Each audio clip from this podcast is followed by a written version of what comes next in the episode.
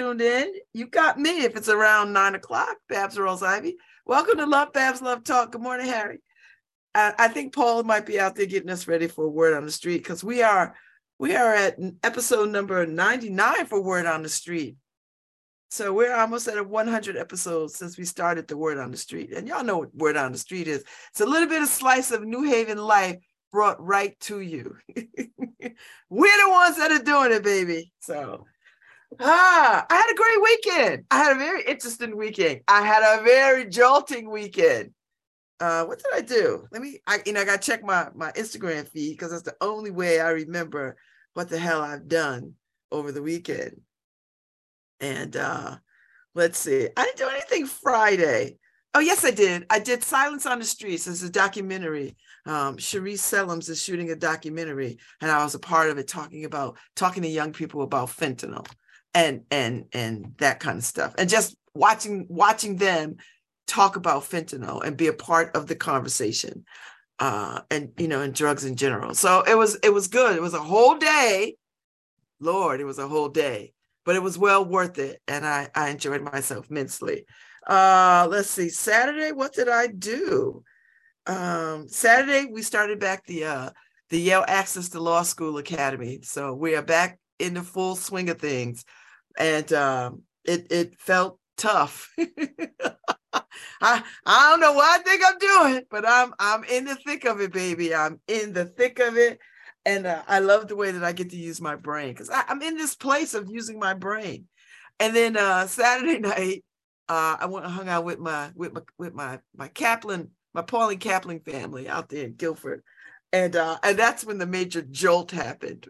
And it was a, you know, it took me a little bit to get myself back into myself after uh after a surprise and it's not a surprise that I didn't see ever see coming. That's that's not it.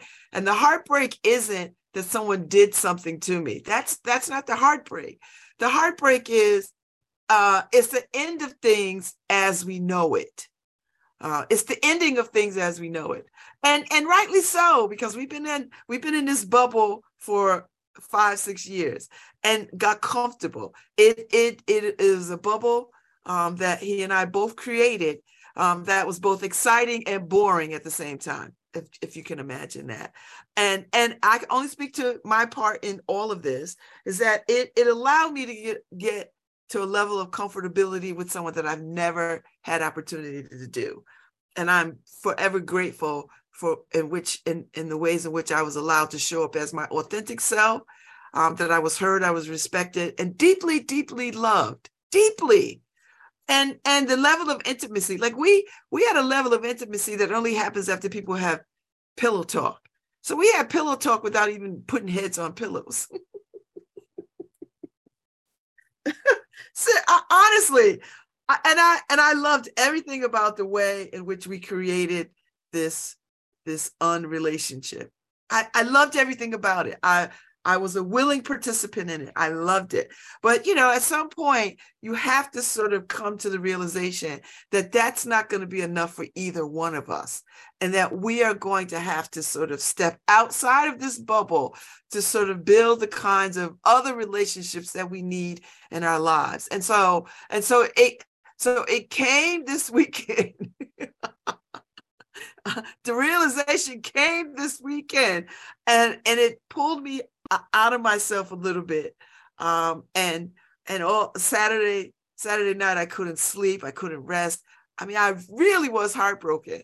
Um, and but in a but and then Sunday I sort of walked through it and and and and and walk in truth about it.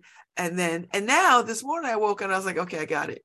I completely understand. I completely, I, you know, it took me this weekend and I and I love the maturity and the growth and the spiritual growth that I have in my life at this particular point so that you know I'm not 12 I'm not I'm not a teenager. So I don't have to lament things over and over and over and drag myself through the streets with sackcloth and and and and ashes. That that's not the reality. The reality is is that I did I, I walked myself through the whole thing and and realized and and knew already that this bubble was coming to an end, that we had to step outside of this bubble because there was nowhere else to go in this.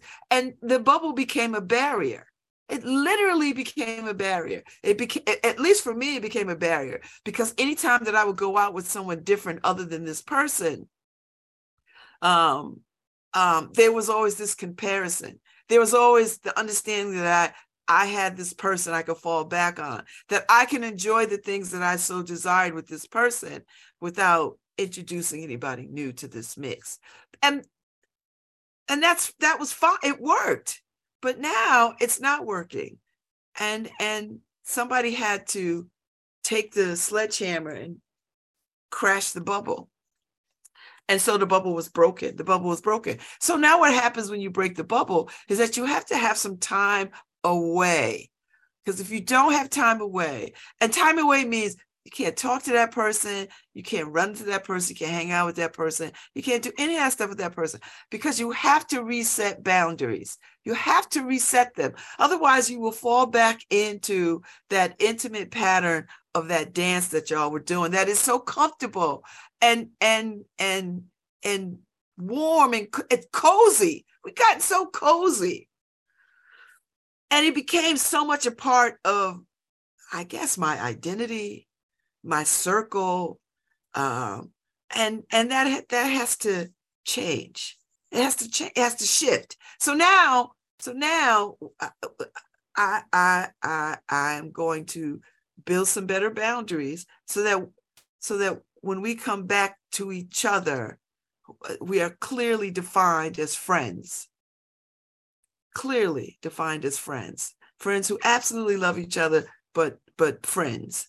And and and and don't get me wrong nothing has ever happened eh, eh, nothing has ever happened between us in a biblical sense.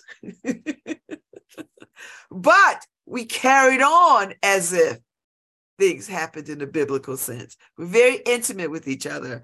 And I don't mean like touchy feely, I mean intellectually and emotionally. We were in that space with each other all the time, with every meeting. You know, we we understood each other's movements, we understood each other's thoughts, you know, um, we understood each other's spaces. And and and that's all well and good but now it no longer serves us. And so I come to this with uh, a real understanding of that. So, so the good thing is that in 20, 2023, uh, I'm not a teenager. So if I have a broken heart, I, I can just pop on Spotify and I got to wear out my records. so I played a few records. You know, I started with little Joni Mitchell, both sides now. And then, you know, I played a little Rose Royce. I, I walked myself through the elements, Earth, Wind, and Fire, a little Donny Hathaway.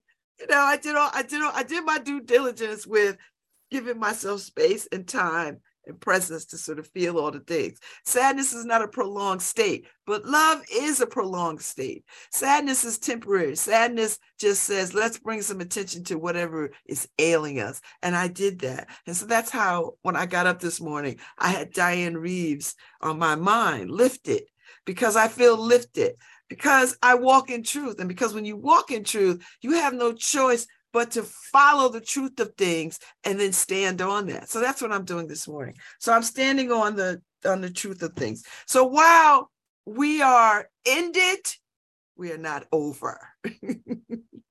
we're not over. New boundaries have to be made.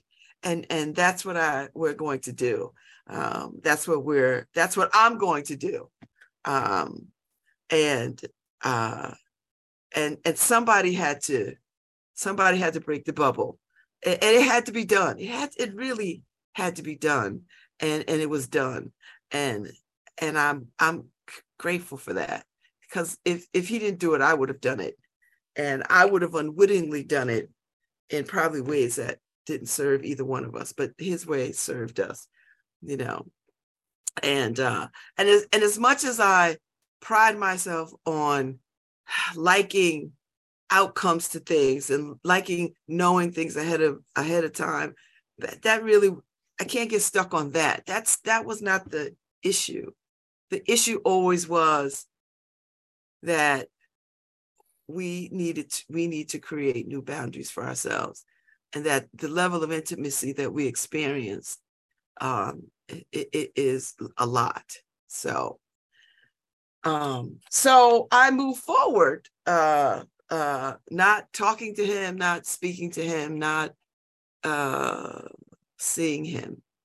And and you know that's it's almost like a little bit of a detox right? It's like a little bit of a let's let's get this for me i, I don't know what it is. I don't know what it is on that side of town. I only know where i live and what i must do. And uh and listen i i am so I, i'm not and and hear me i'm not mad there's no madness here there's no anger here uh, there's a great deal of love. I, I've I would not have gotten this far in my emotional wellness without him. I would not have been able to get this far without understanding, with without learning. I wouldn't I wouldn't have learned true love had it not been for him. I, I just wouldn't have.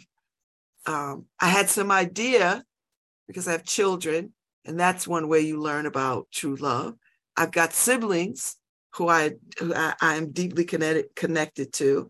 Um, so I, I have wholesome relationships in my life, but this particular relationship uh, gave me a sense of of of what love looks like in action, and when someone guards your heart, and he guarded my heart at every turn. He considered my feelings all the time, all the time and and I, I do not put him on a pedestal because he's a human being just like I'm a human being, and there's a lot of things that I didn't like about him. But in in uh, in saying that, I learned that you can accept what you don't like about people. That that things that I don't like about him were not things that mattered so much that we couldn't be friends. Do you know what I mean? And it's just small things that have nothing to do with anything. And, and I'm sure there were a lot of things about me that he was just like, if this bitch, I'm sure of it. I'm sure as I know my name.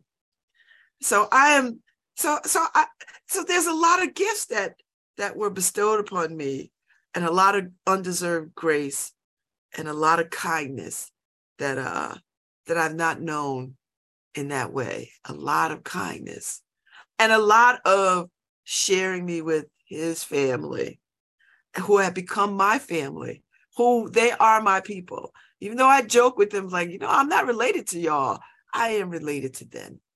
I, I, I enjoy them. I care deeply about what happens to them. I'm invested. I'm invested in their story. I am a part of their story. So, so I've gotten a lot of gifts from him and and I I could not. He, he made me. He makes me a better a better Babz, a better person. Um, he has made me a better person, and he has he has allowed me to grow uh, in ways that I would not have grown if if I didn't know him.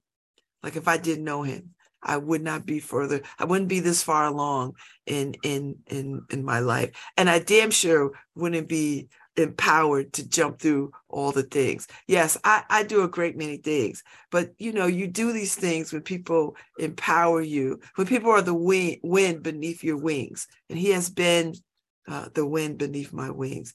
But but now it's time for a reset. And now we we don't need to be each other's barriers. Now we can we can be each other's pathways to things that we desire. And there are things that he desires, and there are things that I desire that we cannot give to each other. And we've given each other so much, so much. So, so while I had a momentary heartbreak, and it was momentary, it was necessary. And and I see that. And I'm I, I feel so much better. but there but there has to be a period of time where we are not uh, in in conversation with and in connection to because we've got to break this pattern of intimacy that is between us. Um, and, and it and it really is deep and abiding.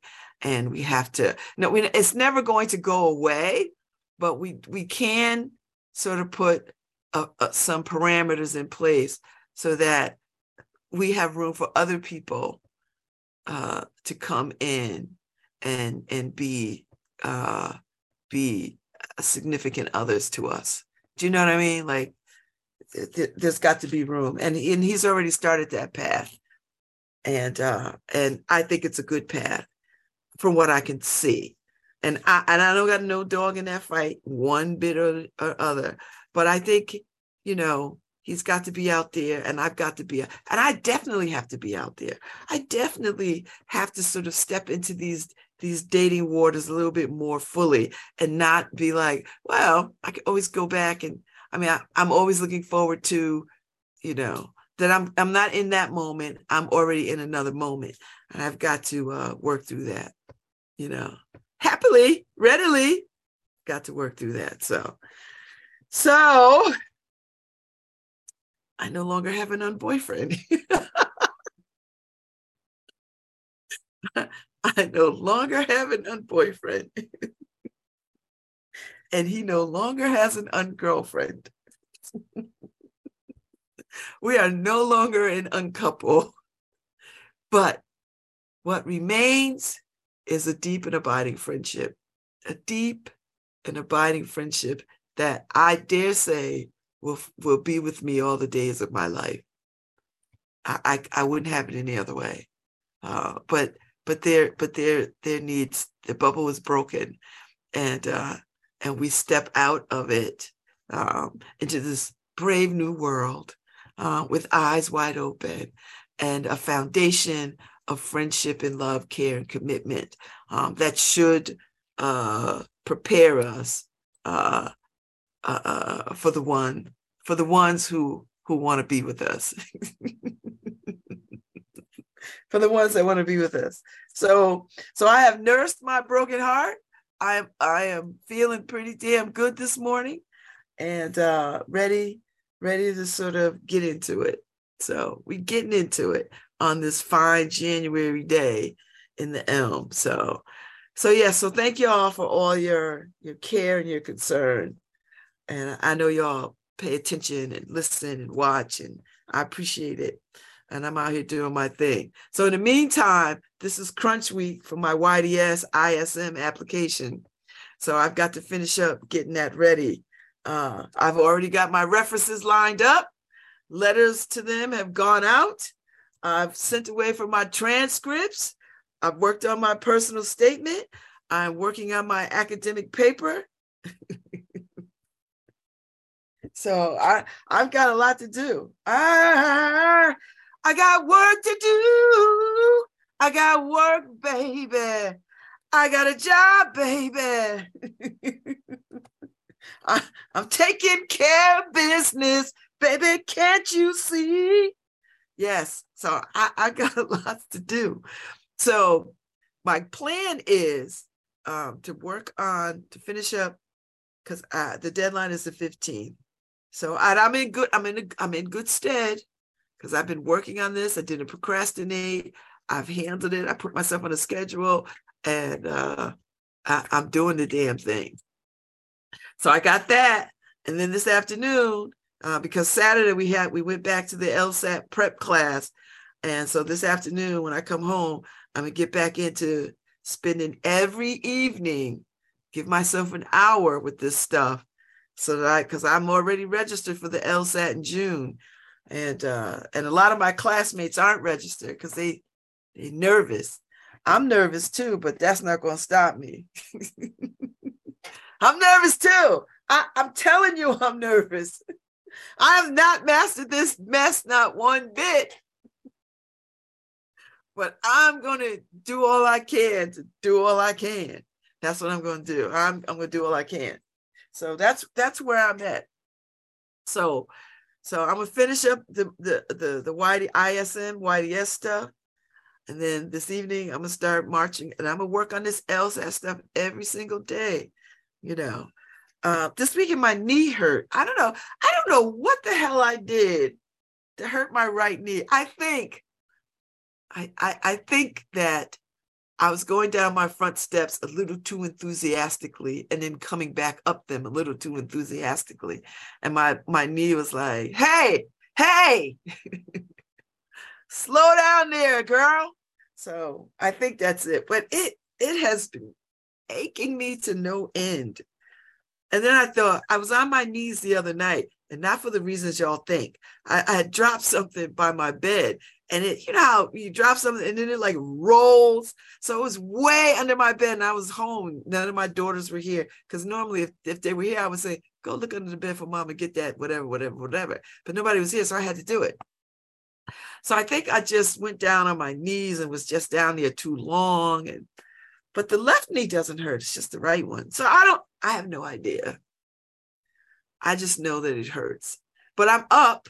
It doesn't hurt to bend. It doesn't hurt to walk. It doesn't, it just hurts. I don't, I don't, I don't know what that's about, but it hurts. So I, I'm I'm I'm trying to be a good, I'm trying to be good with it. I put a little icy hot on it or whatever. I got some some cooling balm stuff. So I put that on it. I've taken some Tylenol to see if that helps. I don't know. 60 is coming in hot. coming in hot. Coming in hot. Coming in hot. Uh, I picked up my library book Saturday morning because I had to pick up this book, which I've been fascinated by. So I saw this book down in Delaware at my friend um, Ann Mazzaro's house. She's got a really nice house in Wilmington. And uh, it's called uh, Marking Time by uh, Nicole R. Fleetwood. And I believe Lauren knows her because I want to have a conversation with her. So, anyway, um, I ordered the book through Lauren, but she was closed this last week. Um, so I went to the library to get it, but she told me she, she it came in. I could just come get it. But I was like, I'll wait till you open and I'll just come buy it. I'll come come get it. It's not a problem happy to do that. Uh, but anyway, I needed in the meantime because I needed to set the tone for how to how to write this damn book. I mean, how to write this damn essay. And I'm writing an essay on. I'm I'm I am uh, looking at prison art and ministry, or prison art and theology, or God and as the greatest artist in prison. so some old thing. So I'm t- so I'm I'm trying to think about this in a very intellectual way. I have capacity, maybe not ability, but I have capacity. So so anyway, um, so I, so I'm I'm flipping through this book. I'm inspired, greatly inspired. I was greatly inspired when I read it in Delaware, and I didn't want to take it from my girlfriend because it was a gift to her from somebody here when she moved down there. And then, and then, and then I forgot I had this little beauty um, chasing me to my grave, the memoir of uh, Winfred Rembert, who I am a huge fan of. And uh, Paul Bass gave me this book as a gift. Uh, and I just love it, love it, love it, love it. But anyway, uh, I was looking for a particular image because I, I think every just about everybody of a certain age with the prison has some connection to a faith. And no matter what that faith is, it could be Islam, it could be Christianity, it could be Buddhism, whatever it is. And sure enough, um, he does have some of that. So um, I'm telling you, I'm on this path, such a good path it's such a good it's such a good path. And uh such a good path. So i uh all right paul. Good hunting. Good paul hunting. Paul out here on these word on the streets. No i do not have a guest this second hour. I do not. It's all me me live in living color. Uh, so uh so yeah uh, so Paul is out there.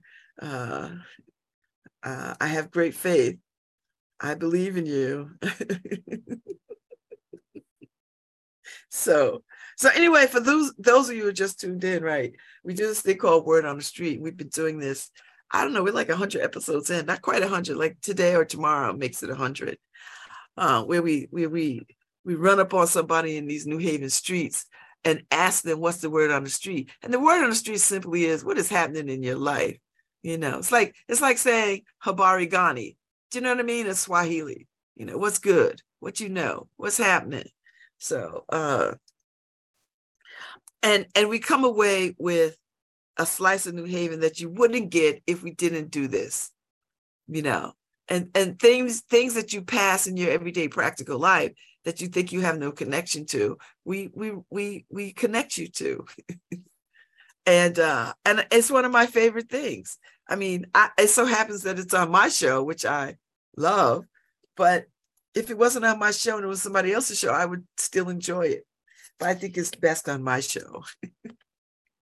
so, so word on the street. So Paul is out there. So any, so anywhere between now and uh when I leave these airwaves, uh he'll he'll pop on with a guest for about 15, 20 minutes and just get a sense of like what are they into? What's the word on the street? Um, and people really enjoy it. And then he writes it up and posts it up in, on the New Haven Independent. So it's an honest to God story, you know. And sometimes people comment and sometimes people don't, you know. It's it's amazing to sort of have something that's not controversial on that on New Haven Independent site where people can just comment and be like nice people. like, and you, you just feel like, wow, there are nice people out there. no shade to the New Haven Independent. I'm just saying, sometimes you go to the sites, it is a battle zone. It is an all-out war zone on them, on them comment pages. And sometimes I just throw myself in just for good measure and practice. and let me tell you something. I will tell you, there's some damn good editors at that uh, New Haven Independent because the ish that I talk, they clean it up all the time. So I appreciate that. so, ah, oh my God. Chickens. Wait, who eats chickens? You should go knock on the door and ask them why they have chickens. I don't understand chickens. Do they eat them? So I feel like if you have a pet of a chicken, you can't eat it. I guess that wouldn't have flown well if you were uh if you had a farm. Do you know what I mean? I, I my my grandparents had a farm and they had pigs. So we always had good bacon at my grandparents' house down south. and now and now that I'm older and I was like, oh man. you know, when you're a kid, you don't make the correlation between the hogs in the yard and the good ass bacon on your plate. You're just like, oh. And then you grow up and you're like, wait a minute. wait a minute. Wait a minute. And so uh so you so you so you grow up. So you grow up and you and you start to understand. Uh that's how that goes. So anyway, uh, I, I I like the idea of a farm. I don't know about the reality of a farm. Like, you know, uh, I, I like the idea of a farm. I don't want to be a farmer, but I, I could have a farm. and, and I could actually have a garden, crops.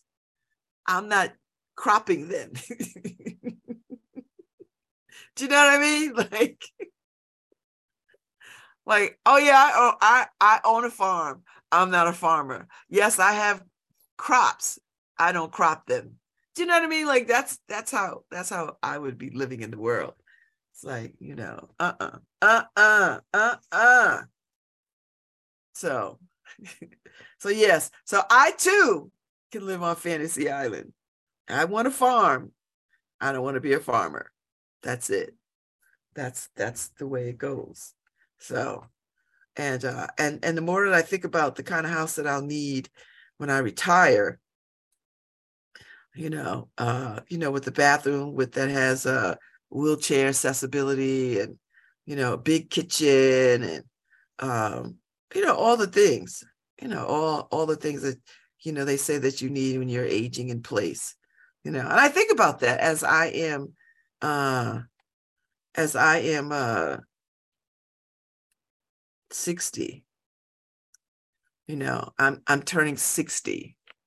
Six zero.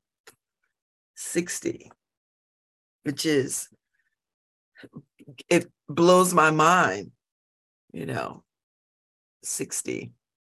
I'll be 60, you know, and and and and now I'm trying to get right with God and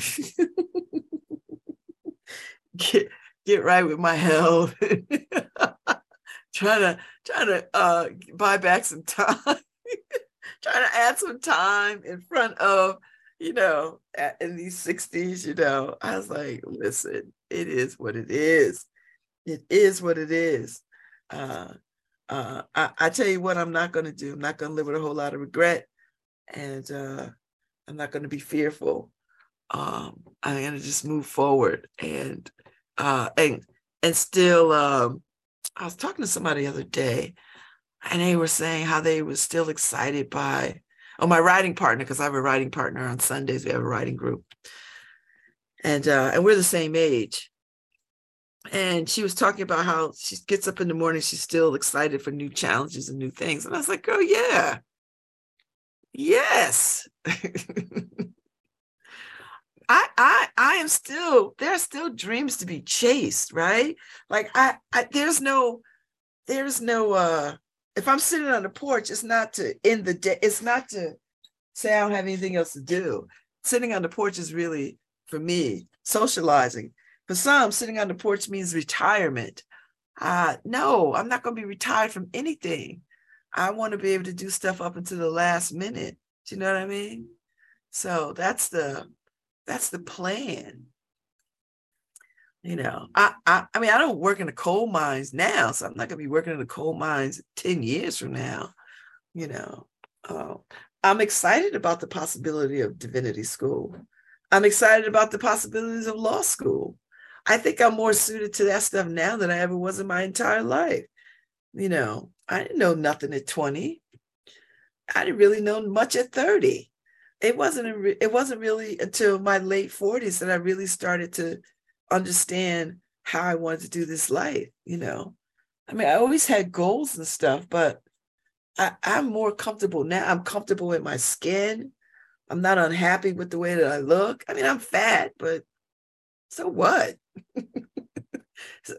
fat isn't a moral failing. fat doesn't speak to competency of anything. It just means you're fat. I mean, so I, uh, uh so I'm good with that. Um, I, I, I don't I love having a bald head. I mean, I if I want more hair, I'll just put on a wig and y'all see me with a badass wig game. So I've done that. You know, I still have all my teeth. Uh, my mind is still sharp. Uh, I probably drink more than, well, I don't, I don't think so. I'll leave that off the table because I, I don't even know I would say that.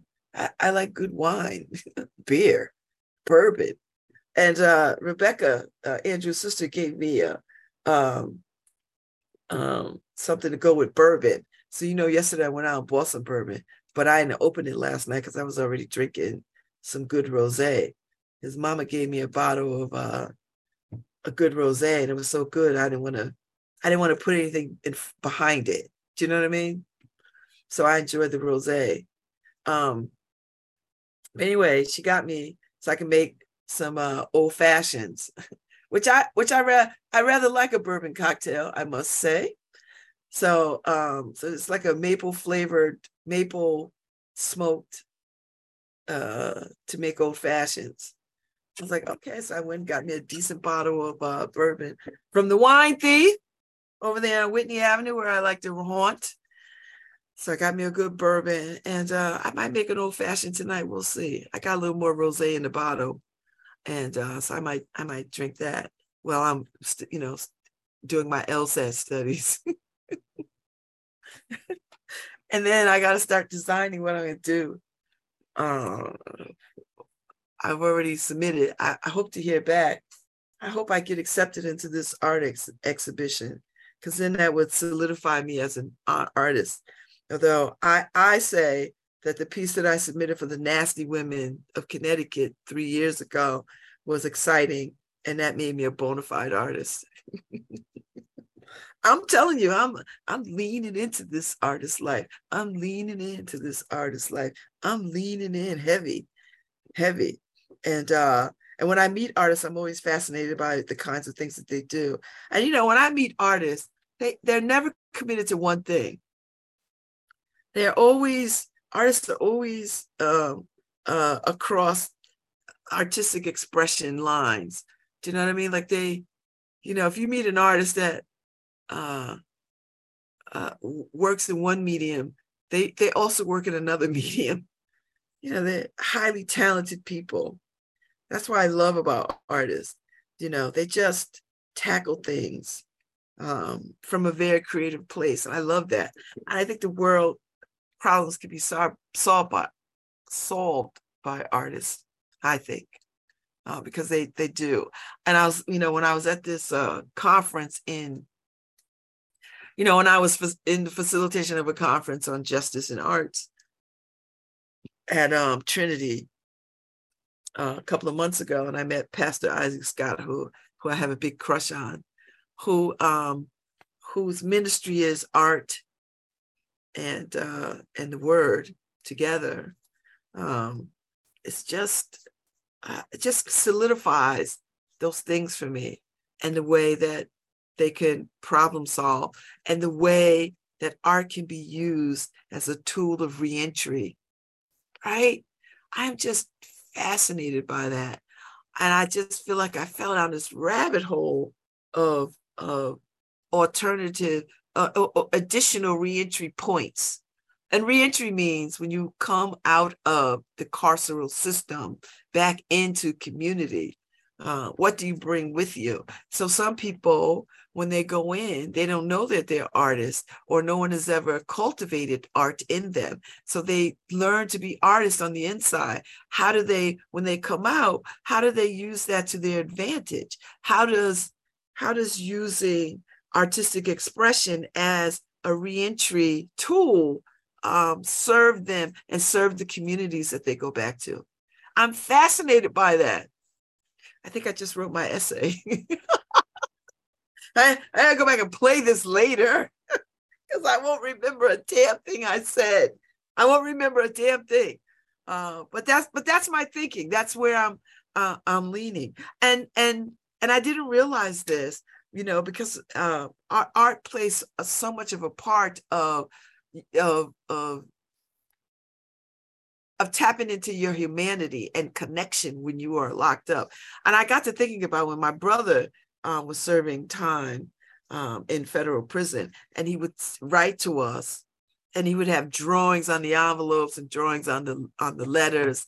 Um, and and I never made the I never made the correlation about what that meant until I started looking into how people try to stay connected through drawings and artwork on simple things like letters home and envelopes that that is part of artistic expression and a part of keeping humanity intact right?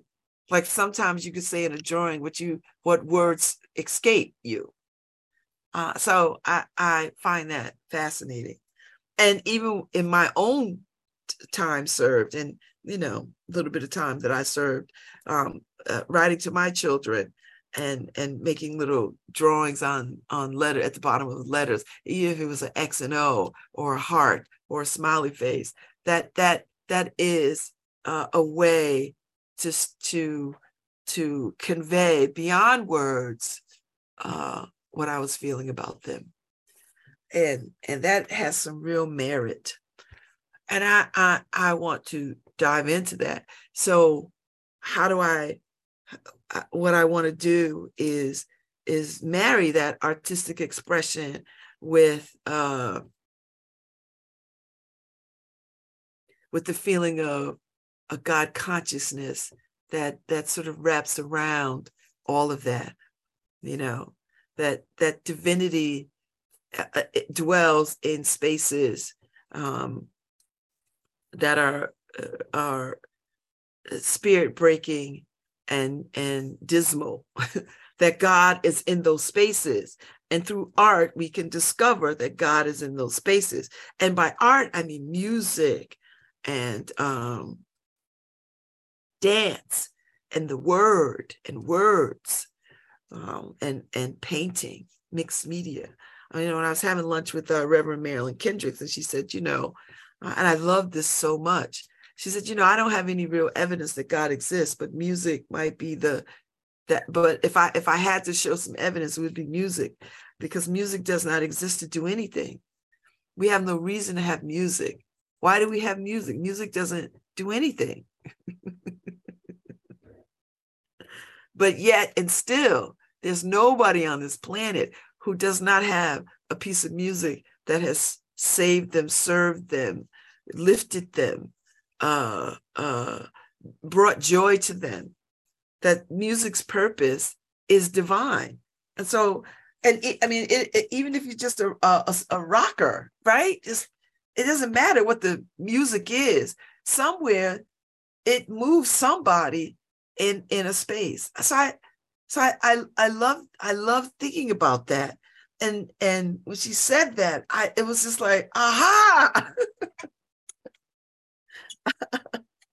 I am on to something. Uh, and this is how I know when I when I'm going down the right path that all the roads are smooth.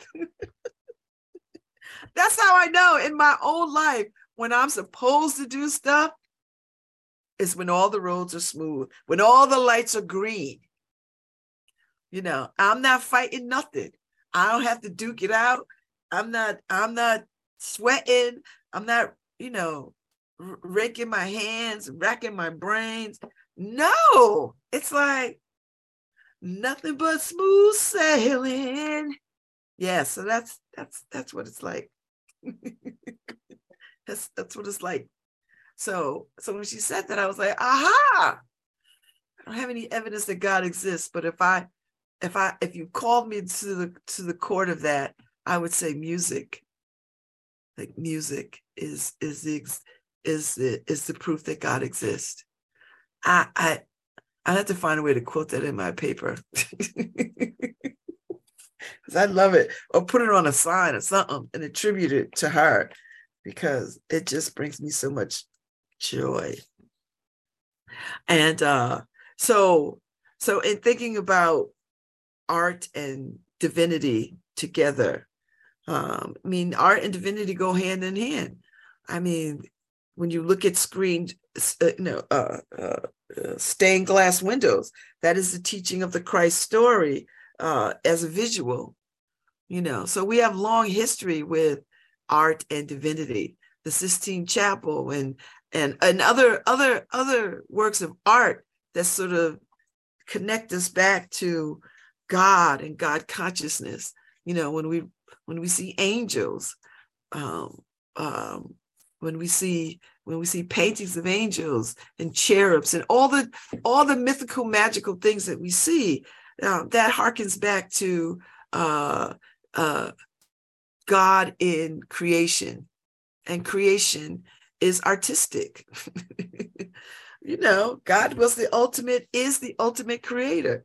I mean, look, go and walk outside and look at all the colors that you can find in nature. That's the explanation right there. There's your evidence, right? I think, you know, I think.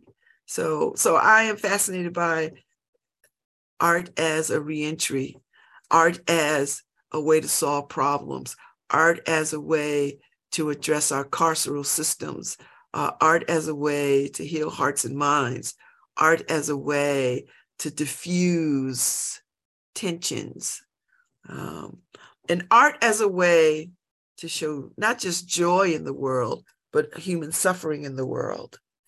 You know, as if we need more images, but we, I, but we do. We need reminders that there are still things that we as humans have to do for one another so that everybody's lifted. Ha ha ha, everybody's lifted.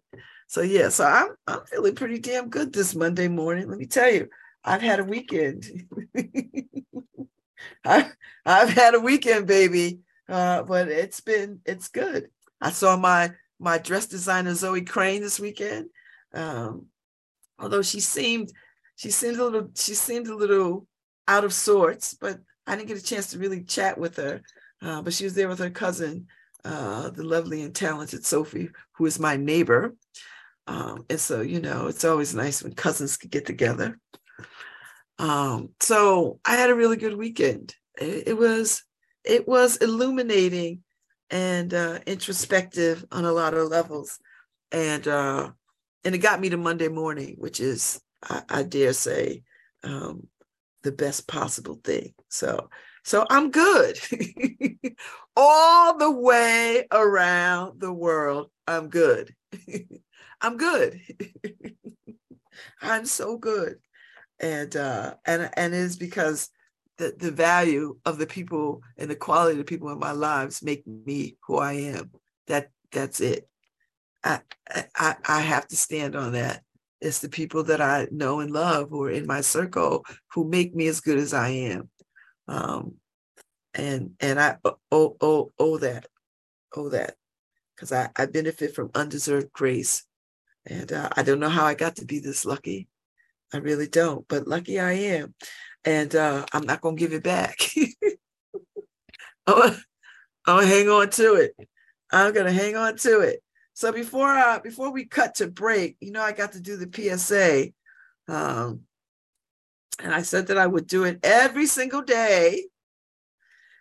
Every single day. Oh, but before I uh, before I go to the PSA, before I read it, um, I was watching um, you know, my favorite thing on Sunday mornings is CBS Sunday mornings.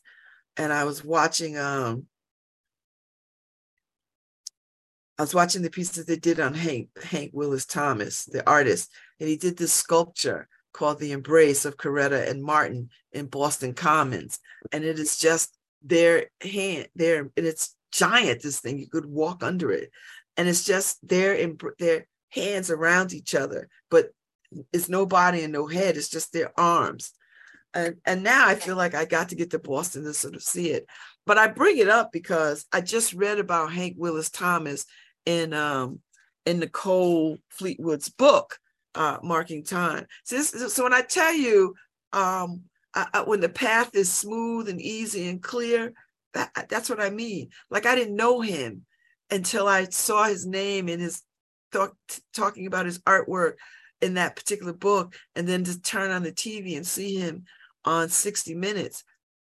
That's how I know I'm I'm just I'm on the divine path. So I just wanted to say that so that you understand when I when I talk about these connections, when I talk about divinity and how things work, um, makes me happy. So anyway, uh, January is National Slavery and Human Trafficking Prevention Month. Do you know someone who is a victim of human trafficking? Human trafficking is a form of modern day slavery with illegal smuggling and trading of people for forced labor and or sexual and physical abuse. There's a worldwide, this is a worldwide problem, as well as in our beautiful state of Connecticut. Traffickers target people, both boys and girls, who are vulnerable to promises of a better life and enforcing them to live and work in un, unfair and abusive conditions. Many traffickers are well known, living near us and promising and convincing young people and families that their children will have a better life in a new place. Under the United States federal and Connecticut state laws, human trafficking is a crime. Let's work together to protect our children against these horrific crimes. If you are a victim or know someone who is a victim of human trafficking, or if you would like to learn more about this serious issue in our society, please contact Love 146 at 203 772 4420. That's 203 772 4420, Love 146. And this, this uh, service announcement is being sponsored by the Waterbury, Connecticut chapter of the Links Incorporated. And so uh, I'm going to have them on shortly, so hopefully sometime this month, to talk about uh, where they are and the work that they're doing on human trafficking. I had them on last year, and uh, it was it, it's just delighted to do it because y'all know I uh, I was a kid that was trafficked, and uh, and I dare say that unknown unnoticed trafficking is going on as we speak here in our city. Uh, that and it goes unreported and undetected. Uh, so we have to be diligent, do our part. So I just wanted to say that. So uh, so if you see something, say something.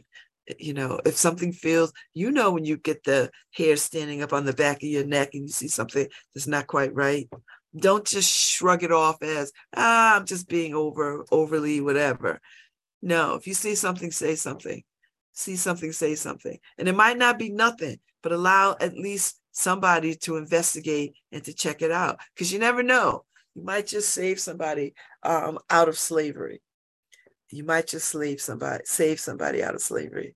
So that's that's what I wanted to say. Um, and I love the work that they do, and uh, and I'm a fan of Love uh, 146, and I, I stay in communication with them on a regular basis, and um, has been vetted for their board.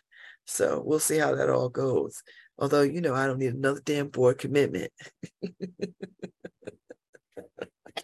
but to who to whom much is given, much is expected and so uh, I I lean into that heavy. Uh, I lean into it because I feel like as long as I got some breath and ability, I, I can help where I can. So anyway, we we're gonna um we're gonna take a break in a few minutes. We're gonna play some music. We'll be back at 10 15. Hopefully uh Paul will have uh found somebody in this town to talk to. get us to get us to 99. word on the street, word on the street. Everybody get ready for word on the street. I gotta find somebody to create some music for that. We need a little music. So, oh wait, is this Paul now? I, I Paul, you have to get on our schedule. you have to get on our schedule. Oh, okay. Here we go. I guess he found someone. Good morning. Good morning, Babz. How you doing? I'm good. Happy Monday. Yeah, happy Monday. We got a woman here from London by way of LA who's hoping she's going to become part of New Haven. Her name is Kendall. Hello. Hello, Kendall. And Kendall's underneath the awning the um, at the Yale Center for British Art. And Kendall, what are you up to today? What brings you to New Haven? Um, so I am actually interviewing for a job at the Yale Centre for British Art. So that's what brings me to New Haven today. And how did you have any coffee? What? Do you have any coffee or anything first? I did. I'm staying in a very nice hotel called Graduate just along the road. What do you think of it? Um, oh, beautiful. Absolutely stunning. The shower was amazing. you know, it used to be like a very low rent place with a great storied history of oh, writers okay. and stuff, and wow. they redid it. Yeah. Oh, yeah. New Haven is like that. Yeah. Every inch has some great stories. Some story, yeah. So what makes you want to come to New Haven? Um, so the obviously the collection at the British Art Centre is absolutely fantastic. I'm obviously British, so the art here is just um, my heritage. And I went for the first time yesterday and I actually found a painting of the island that my family are from. And I've never found a painting of um, that of that country before. So what my, island is it? My family is from a small island called Dominica. It's not Dominica Republic. Everyone gets that. I was just in Dominica. I was in Dominica last last February. Really? Yes. I've never I've never actually been. I haven't visited yet, but I've always wanted to go. So I actually um, one of my projects at the moment I am researching the legacies of slavery, colonialism, and exploitation within artist materials. And the pigment I started with was indigo. And there's some videos online that you can find on YouTube um, from the National Gallery in London and um, so, uh, yeah, I found a painting of the island and like the colonial history of the island and the linen market and things. So it's a really beautiful painting. Yeah. So you're now in LA? I now, I'm in LA at the moment and I'm an intern, a painting conservation intern at the Getty Museum. Yeah. Okay, you're looking for a full time gig. I am looking for. Oh, we want you in New Haven. if it's up to us and the show you're on. Yeah. So, what got you into art? We grew up where? I grew up. So, I grew up in London, a single parent family. Um, and the reason I've become a conservator is my um, head teacher uh, kind of took me in. Um, she, her and her husband, kind of became my adopted um, parents and have looked after me through my whole journey. And um, my head teacher's husband was a conservator and was basically like, "This is the perfect job for you." And why do you think art. for you? Because you love art. Because I love art and I love creating, and I'm uh, so I do a lot of outreach and things for young people. And I think art and conservation is a great way for young people to engage with art in a different way and just have a really fulfilling life and you're a younger person, not as young as that, and you came here to visit yesterday, and found a way that art connected to your life. Exactly. And what was the what was the feeling in seeing that painting yesterday? I cried. I cried. I I, I welled up, and I I have to say it was one of uh, it's a really special moment for me. And tell me why. I know you said because you've never seen it represented in art. What because was the significance? Because I've done so much research into the histories of these um, uh, places and things. And of course, I've done history into my own culture, and my own heritage, but actually seeing a painting like represents that it was just it was just fantastic and that's very yeah. interesting to me how we sometimes yeah. feel validated by art through another person's eyes is and, that what it is yeah and the way that we kind of are now looking and researching um, artworks in a complete different way to kind of include those histories of people that have been forgotten is a real great way of which of um, course has been a new mission of this, and you knew that exactly, that's a new mission here. Exactly. So you want to be part of that mission. And I want to be a part of that mission, yeah. But my the lady that I am interviewing with is just here, so. Okay, let me say any last any last questions, Babz. So how long are you here for? Like, how many times do you have to interview? Um, I, I'm not too sure, but um, I'm here for a couple more days, so I'm going to explore and uh, see, look around the area and see what it's like to live here. And Cafe Nine. Yeah, a Cafe Nine. Walk there for uh, where do you say, Babz? You say um the, the vegan pub that's around the corner.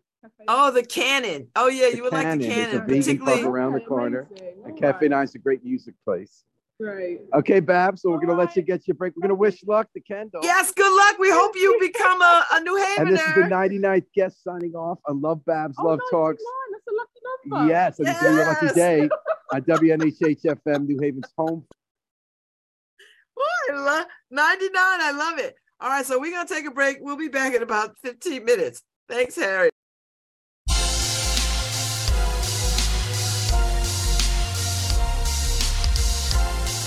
Hi, this is Babz Rawls-Ivy from New Haven, Connecticut, and you're listening to WNHHLP 103.5 FM, streaming live at newhavenindependent.org. something ain't right. I feel like you've been taunting me. Eager to fight,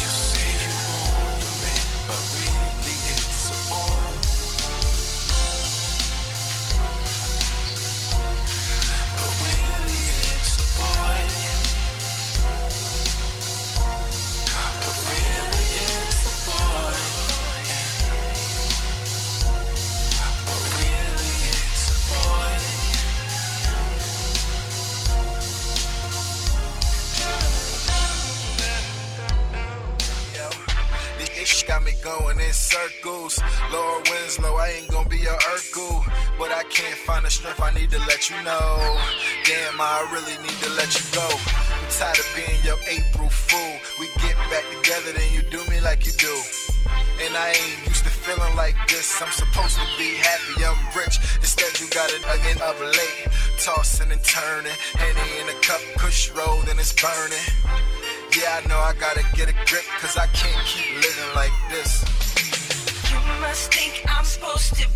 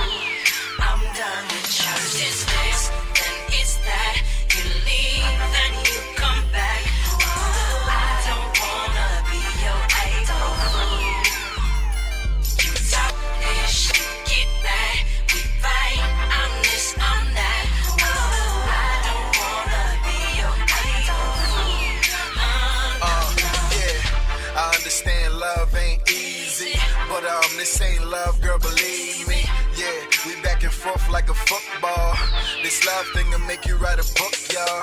Sometimes I can't stand you, I hate you. Then sometimes I'm making miss you, I hate to admit. But your love I can't forget, and it's sad cause I just was the illest, the realest. Find myself thinking about you, then I reminisce about you and how you do. Then I think about how I used to be a fool and naive to the went through. Instead, you got a up late, tossing and turning, handing in the cup it's burning. Man, I gotta get a grip, cause I can't keep living like this. What is this?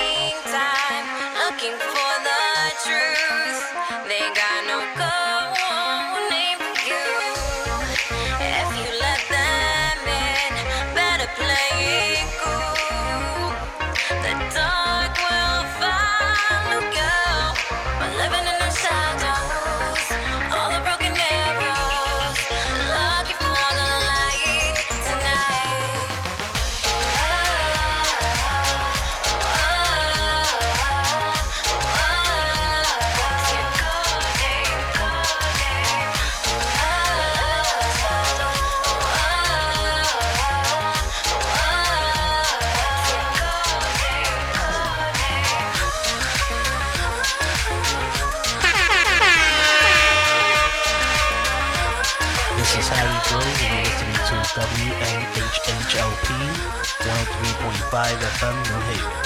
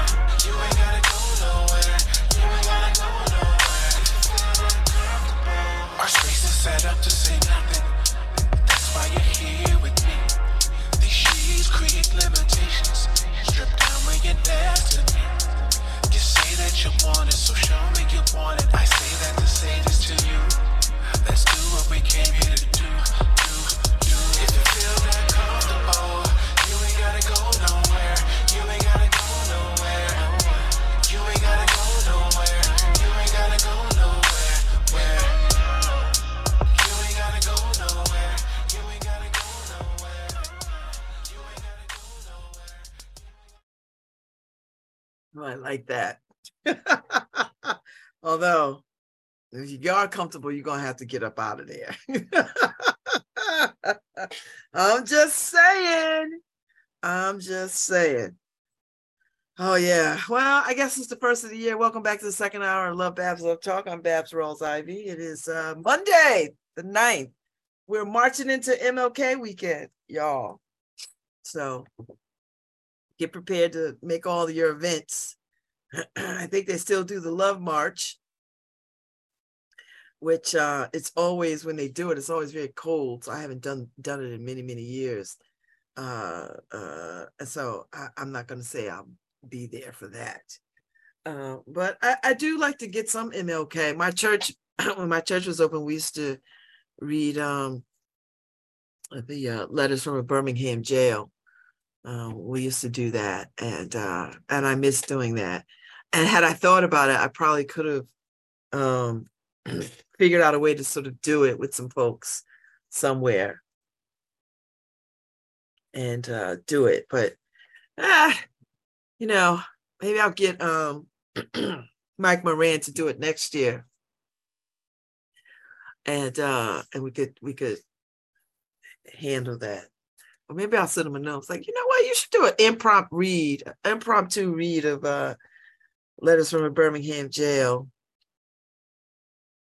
for MLK. like next year, Mike Moran, next year. I don't think you could pull it off now. Uh, but you should you should consider doing it and pull together some folks who could who could read. Like I, I know Judge Lubbie Harper is is is still on the scene somewhere. You can call him, Cliff Graves. Like there's a bunch of people you could call uh, to get this done. I'm just saying, let's just get it done. Uh, but I know. So we watch. We we're walking into a MLK weekend. Uh, the Deltas are walking into our our um, sorority anniversary. So you know we're well over hundred years now. So you know, so we are we are looking back and seeing all our our D9 sisters and brothers who are just making their 100th, making their centennial stride. Uh, we've been at it for a few years now. Uh, but you know what? We're about to have a red takeover. So January 13th. Just be be ready. Friday. So I don't know where we all gonna be. Figure it out. I may have to go party with them somewhere, show up somewhere and drink red cocktails. you know, and uh, do a little stroll around the room somewhere. So we'll see. We'll see. Uh, our Founders Day is, is coming up, and uh, you know we get ready for that, and, and uh, we'll we'll be in these streets all over the world. There'll be red streets everywhere. So so yeah. So you know January walks us into Black History Month, and then you know Black History Month and Valentine's Day, love, love of Black people, love in general, love of all things. So it's my favorite time. Uh, anyway, so yeah, let's get into it a little bit. Uh, maybe we'll run the speeches of MLK on Friday. Maybe we'll do that or Monday. Well, Monday is a holiday, so we won't be here on Monday, I don't think, unless Harry uh, runs the. Uh, he just runs the speeches all day. I, I I'm a big believer that people should hear these speeches. Uh, if this is if this is your only time that you're going to hear these speeches, then you should hear them in their entirety and not just snippets of the speeches, uh, because they are they are um, they are amazing, they are uplifting, they are inspiring, um, and it reminds us just how far we've come and how much further we still have to go for equality in all things.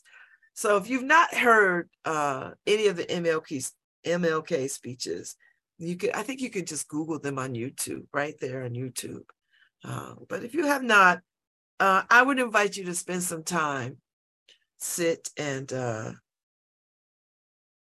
spend some time uh, reading and listening to the speeches. I, I have, I think I have a book of all the speeches, and then uh, Strength of Love is my favorite book.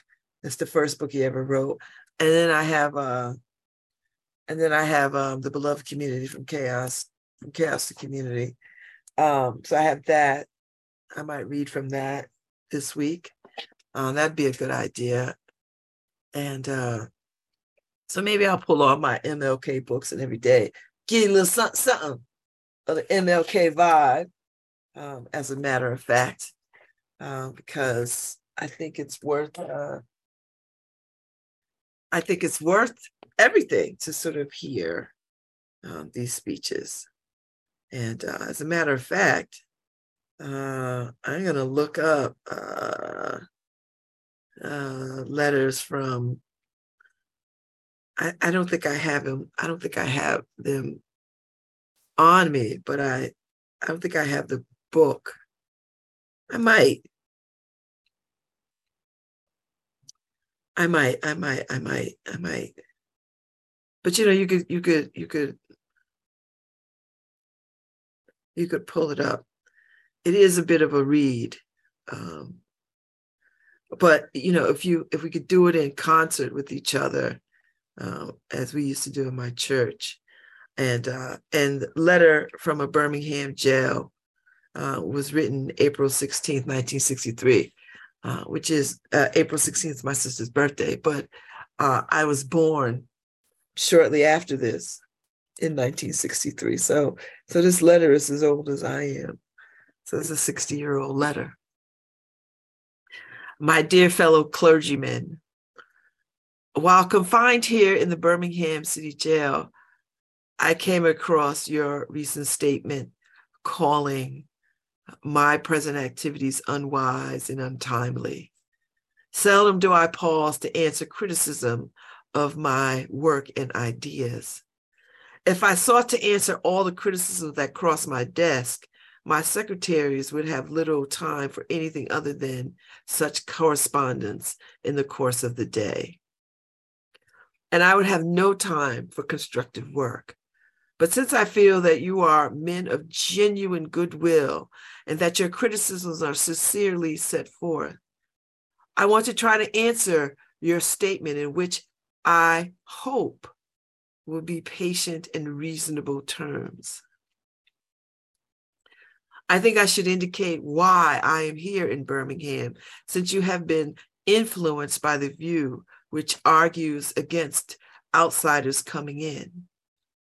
I have the honor of serving as president of the Southern Christian Leadership Conference, an organization operating in every Southern state with headquarters in Atlanta, Georgia. We have some 85 affiliated organizations across the South, and one of them is the Alabama Christian Movement for Human Rights. Frequently, we share staff educational and financial resources with our affiliates. Several months ago, the affiliate here in Birmingham asked us to be on call to engage in a nonviolent direct action program if such were deemed necessary. We still yet, we still to engage, we, we call to engage in a nonviolent direct action program if such were do, deemed necessary we readily consented. And when the hour came, we lived up to our promise. So I, along with several members of my staff, are here because I was invited here. I am here because I have organizational ties here. But more basically, I am a Birmingham in Birmingham because injustice is here. Just as the prophets of the 8th century BC left their villages and carried their, thus saith the Lord, far beyond the boundaries of their hometown. And just as the Apostle Paul left his village of Tarsus and carried the gospel of Jesus Christ to the far corners of the Greco Roman world, so am I compelled to carry the gospel of freedom beyond my own hometown. Like Paul, I must cons- constantly respond to the Macedonian call for aid. Moreover, I am cognizant of the interrelatedness of all communities and states. I cannot sit idly by in Atlanta and not be concerned about what happens in Birmingham. Injustice anywhere is a threat to justice everywhere. We are caught in an inescapable network of mutuality, tied in a single garment of destiny. Whatever affects one directly affects all indirectly. Never again can we afford to live with the narrow, provincial, outsides, agitator idea. Anyone who lives inside the United States can never be considered an outsider anywhere within its bounds. You deplore the demonstration taking place in Birmingham, but your statement, I am sorry to say, fails to express a similar concern for the conditions that brought about the demonstrations. I am sure that none of you would want to rest content with the superficial kind of social analysis that deals merely with effects and does not grapple with underlying causes. It is unfortunate that demonstrations are taking place in Birmingham but it is even more unfortunate that the city's white power structure left the Negro community with no alternative. It is, it, in any nonviolent campaign, there are four basic steps. Collection of the facts determine whether injustice exists, negotiation, self purification, and direct action. We have gone through all of these stage steps in Birmingham. There can be no gainsaying the fact that racial injustice engulfs this community. Birmingham is probably the most thoroughly segregated city in the United States. Its ugly record of brutality is widely known. Negroes have experienced grossly unjust treatment in the courts. There have been more unsolved bombings of Negro homes and churches in Birmingham than in any other city in the nation. They, these are hard, brutal facts of the case. On the basis of these conditions, Negro leaders sought to negotiate with the city fathers but the latter consistently refused to engage in good faith negotiations.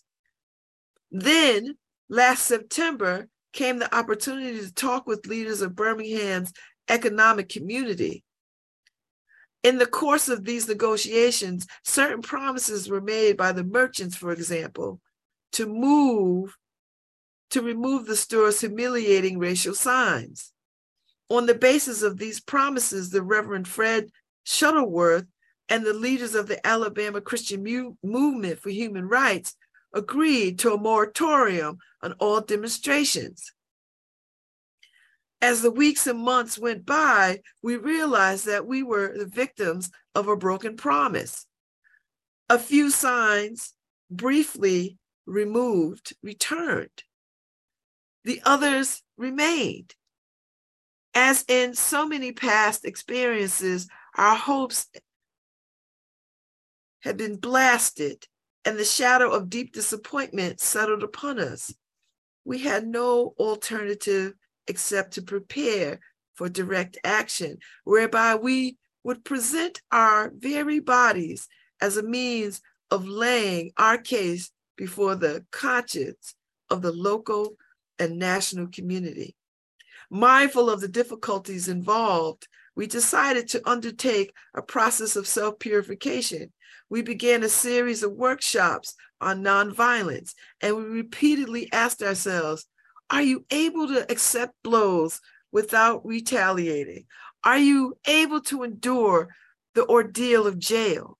we decided to schedule our direct action program for the Easter sermon, realizing that except for Christmas, this is the main shopping period of the year. Knowing that a strong economic withdrawal program would be by the product of these act, direct actions, we felt that this would be the best thing to bring pressure to bear on the merchants for the needed change.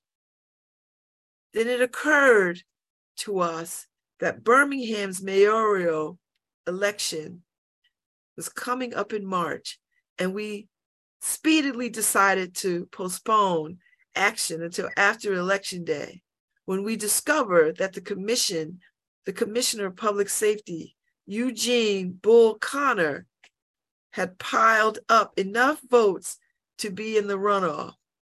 We decided again to postpone action until the day after the runoff so that Mr. Connor, we waited to see Mr. Connor defeated. And to this end, we endured postponement after postponement. Having asked, ha- having aided in this community need, we felt that our direct actions uh, program could be delayed no longer. You may well ask, why direct action? Why sit ins, marches, and so forth? Isn't negotiation a better path? You are quite right in calling for negotiation indeed. This is the very purpose of direct action. Nonviolent direct action seeks to create such a crisis and foster such a tension that a community which has constantly refused to negotiate is forced to confront the issue. It seeks to dramatize the issue that it can no longer be ignored. By citing the creation of tension as part of the work of the nonviolent resistor may sound rather shocking that I may that but I must confess that I am not afraid of the word tension. I have earnestly opposed violent tension.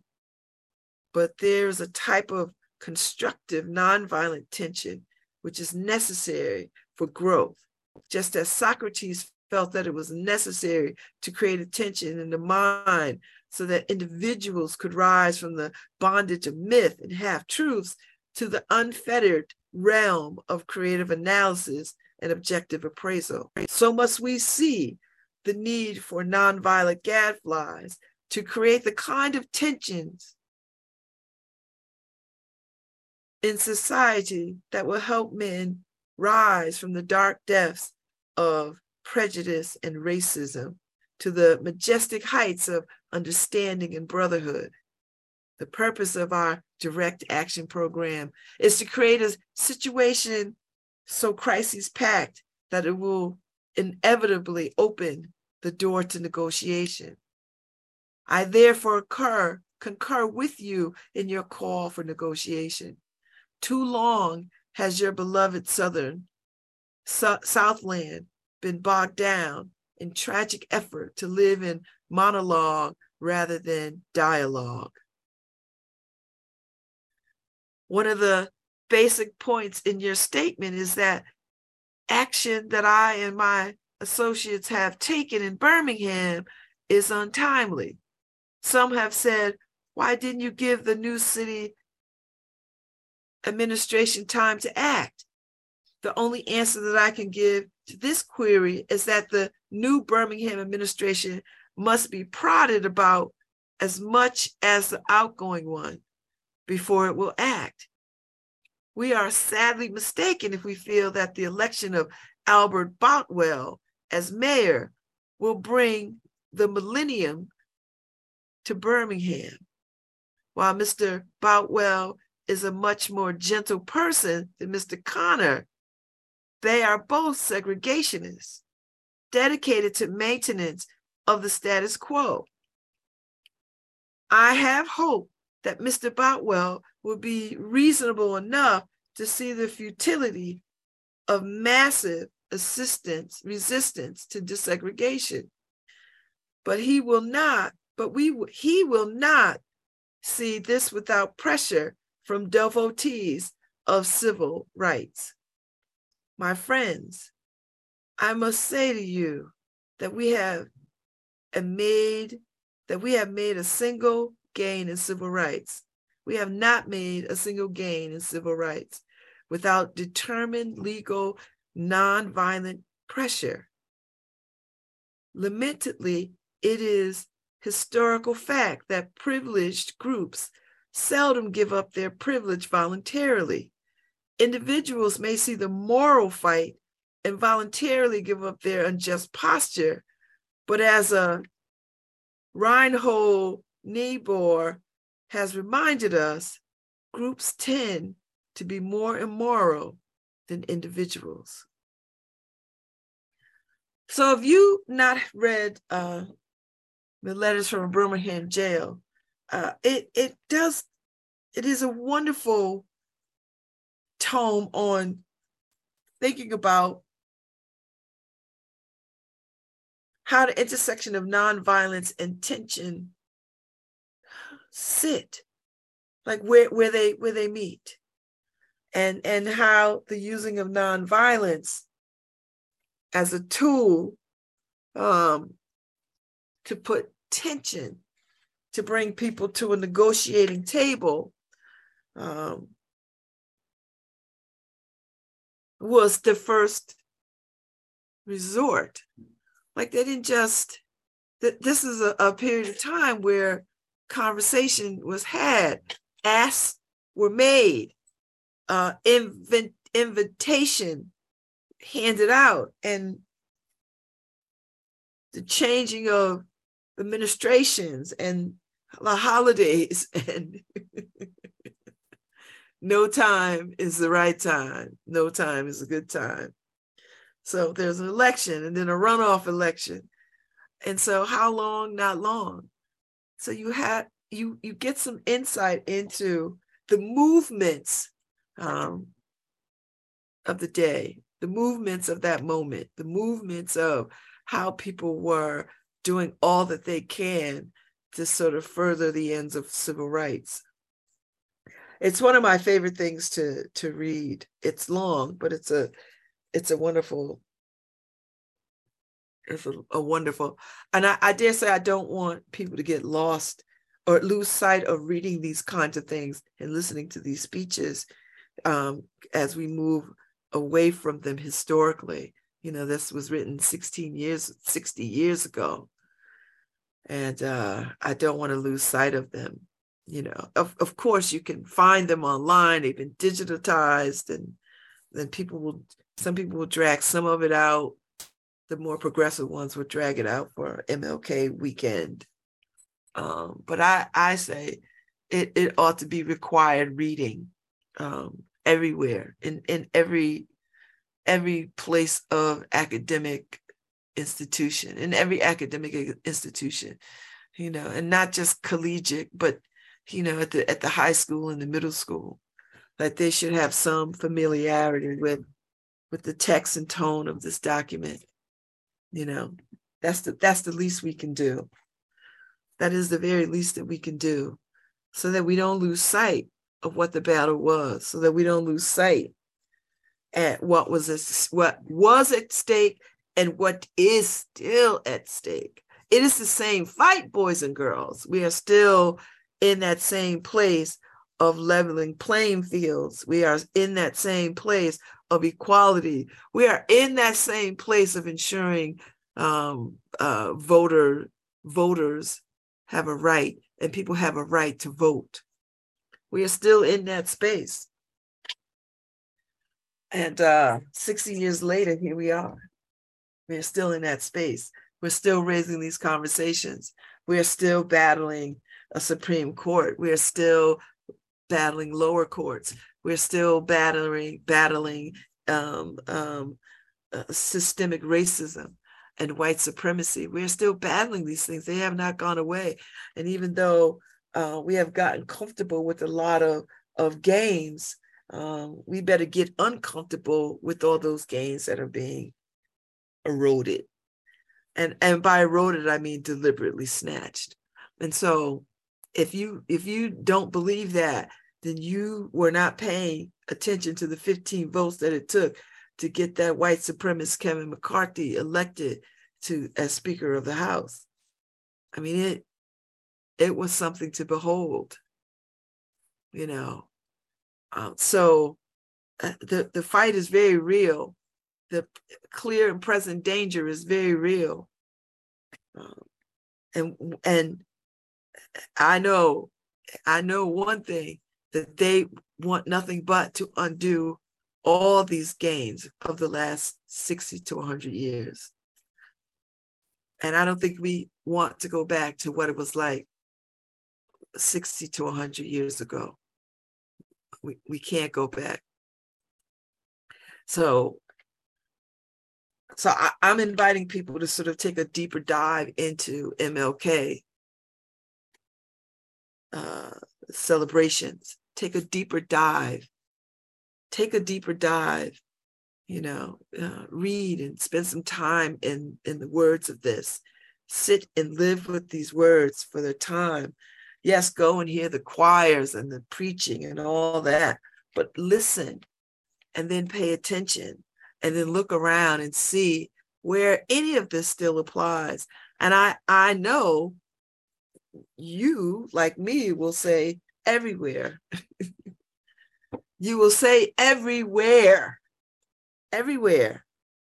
Um, we have a responsibility to to uh, continue the fight, to pick up the, the torch and carry the fight. And you know, as I tell people, all politics are local. So the fight really is at your city government. The fight really is in your in your board of eds the fight really is with your city councils and board of alders. That's that's where the fighting is. The fight is where you know what does your police department look like? You know what does your fire department look like?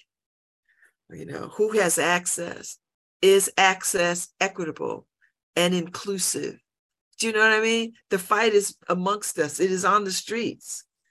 You know, and maybe people are not marching in droves in a way that they that they did 60 to 100 years ago. But I dare say there are people in all all halls of life uh, doing what they can to further the, this work. So you you what did Martin Luther King say? Um, you, you can be great. All you have to do is serve. Paraphrase. We all can be great. All you have to do is serve. And serve means concern yourself with what is going on with your neighbors, what is going on in your community. By serve, I mean um, have some input and influence in things that affect your everyday practical lives. So while yes, a president ought to be chosen, and we we love to get behind that, your government, your everyday practical life is local and the fight is local. And you got to get it you got to get into it. So so yeah so write your letters send postcards call show up to meetings. Now they got meetings that are that both in person and virtual. So you could tap into what is happening in your community meetings virtually and be at home doing what you got to do use the technology and and if they're not doing that s- say something to them. Hey there's a bunch of folks at home who would appreciate being in on the, on these meetings. Can we live stream this? And all it takes is somebody with a damn good iphone or something and stream it. That's not a heavy lift. You know back in the old days you had to get all the camera equipment and uh, listen i used to work at citizens television public access so I, I know what it was like to set up ca- ca- remote camera equipment somewhere and and run stuff. Oh, now it's, it's listen, I can stream so much with this little baby. so much. So I could just I could shoot a whole movie. this is this is a, a this is a film crew. This is an investigative reporting tool. It's an entertainment tool. It's a communication tool. It's a calendar. it's my assistant, it's all the things. It's all the things. So you you don't have to be without this. You don't have to be without. You can have access. So if you if you've not, I, I, as we march into uh, MLK weekend, the, the, I, every day I'm gonna just read a little something, and because uh, I know the Beinecke's got something going on with the uh, the African American Historical Society, and they they've got some of MLK um, collections. So the library has some stuff that they're going to put on display uh, that highlights um, the collection from the, at the Beinecke of, of Dr. of Reverend Dr. Martin Luther King Jr. and the uh, African American Freedom Movement. So uh, it'll be in the courtyard um, at the courtyard level reading room. So, and if you've never been to the Be- Beinecke, it's one of my favorite places to go. It's a great place to have a date. I, I don't know. I'm I'm a little weird. I you know I'm one of these people. I like I like interesting places for dates, and I and I like people to come at me and uh, uh, with interesting places to go for dates. And um, the Beinecke is one of my favorites, and so is um, Jazz Vespers at uh, St. Paul and St. James over there in Olive and Chapel.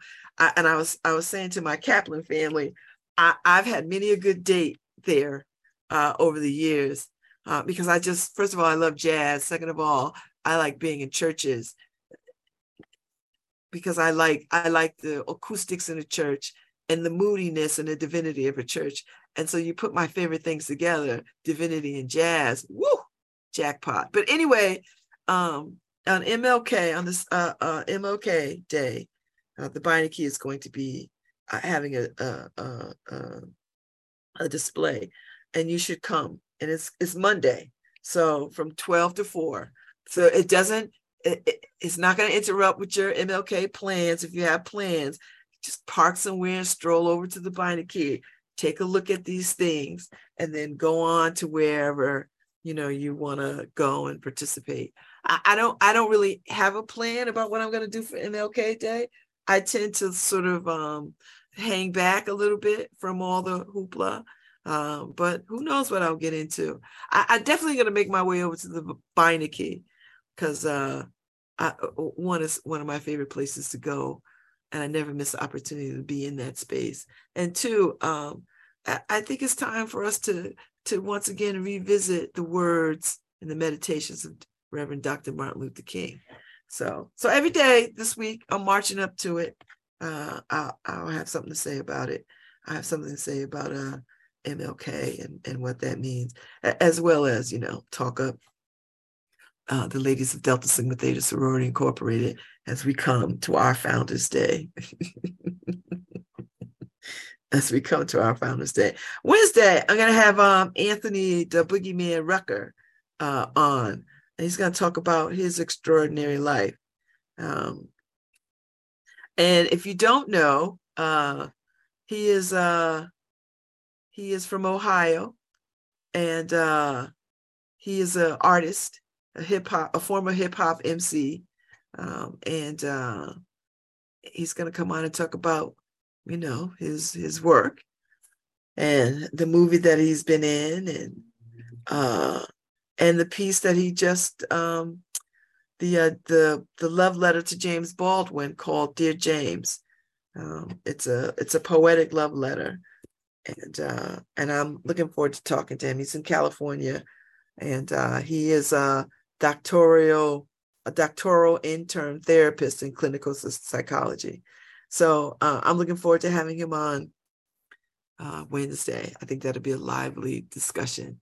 And as you know, hip hop is what turning 50 this year. So uh, long live hip hop. So I'm on my way out, boys and girls. I will be back uh, be back tomorrow with some with some other conversation. Y'all be good. Be safe out here in these streets. All right. Don't hurt nobody. And thank you, Paul, for the word on the street. Uh, thanks, Harry, for getting everything running. I'll see y'all tomorrow.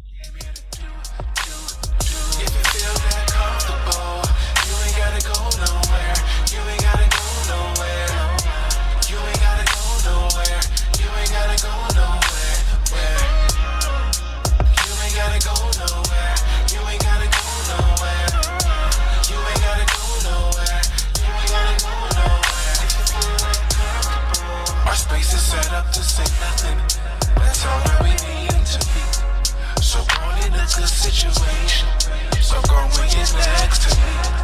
You say that you want it, you show me you want it. I say that to say this to I'll give it all to you. You, you, feel that comfortable, you ain't gotta go.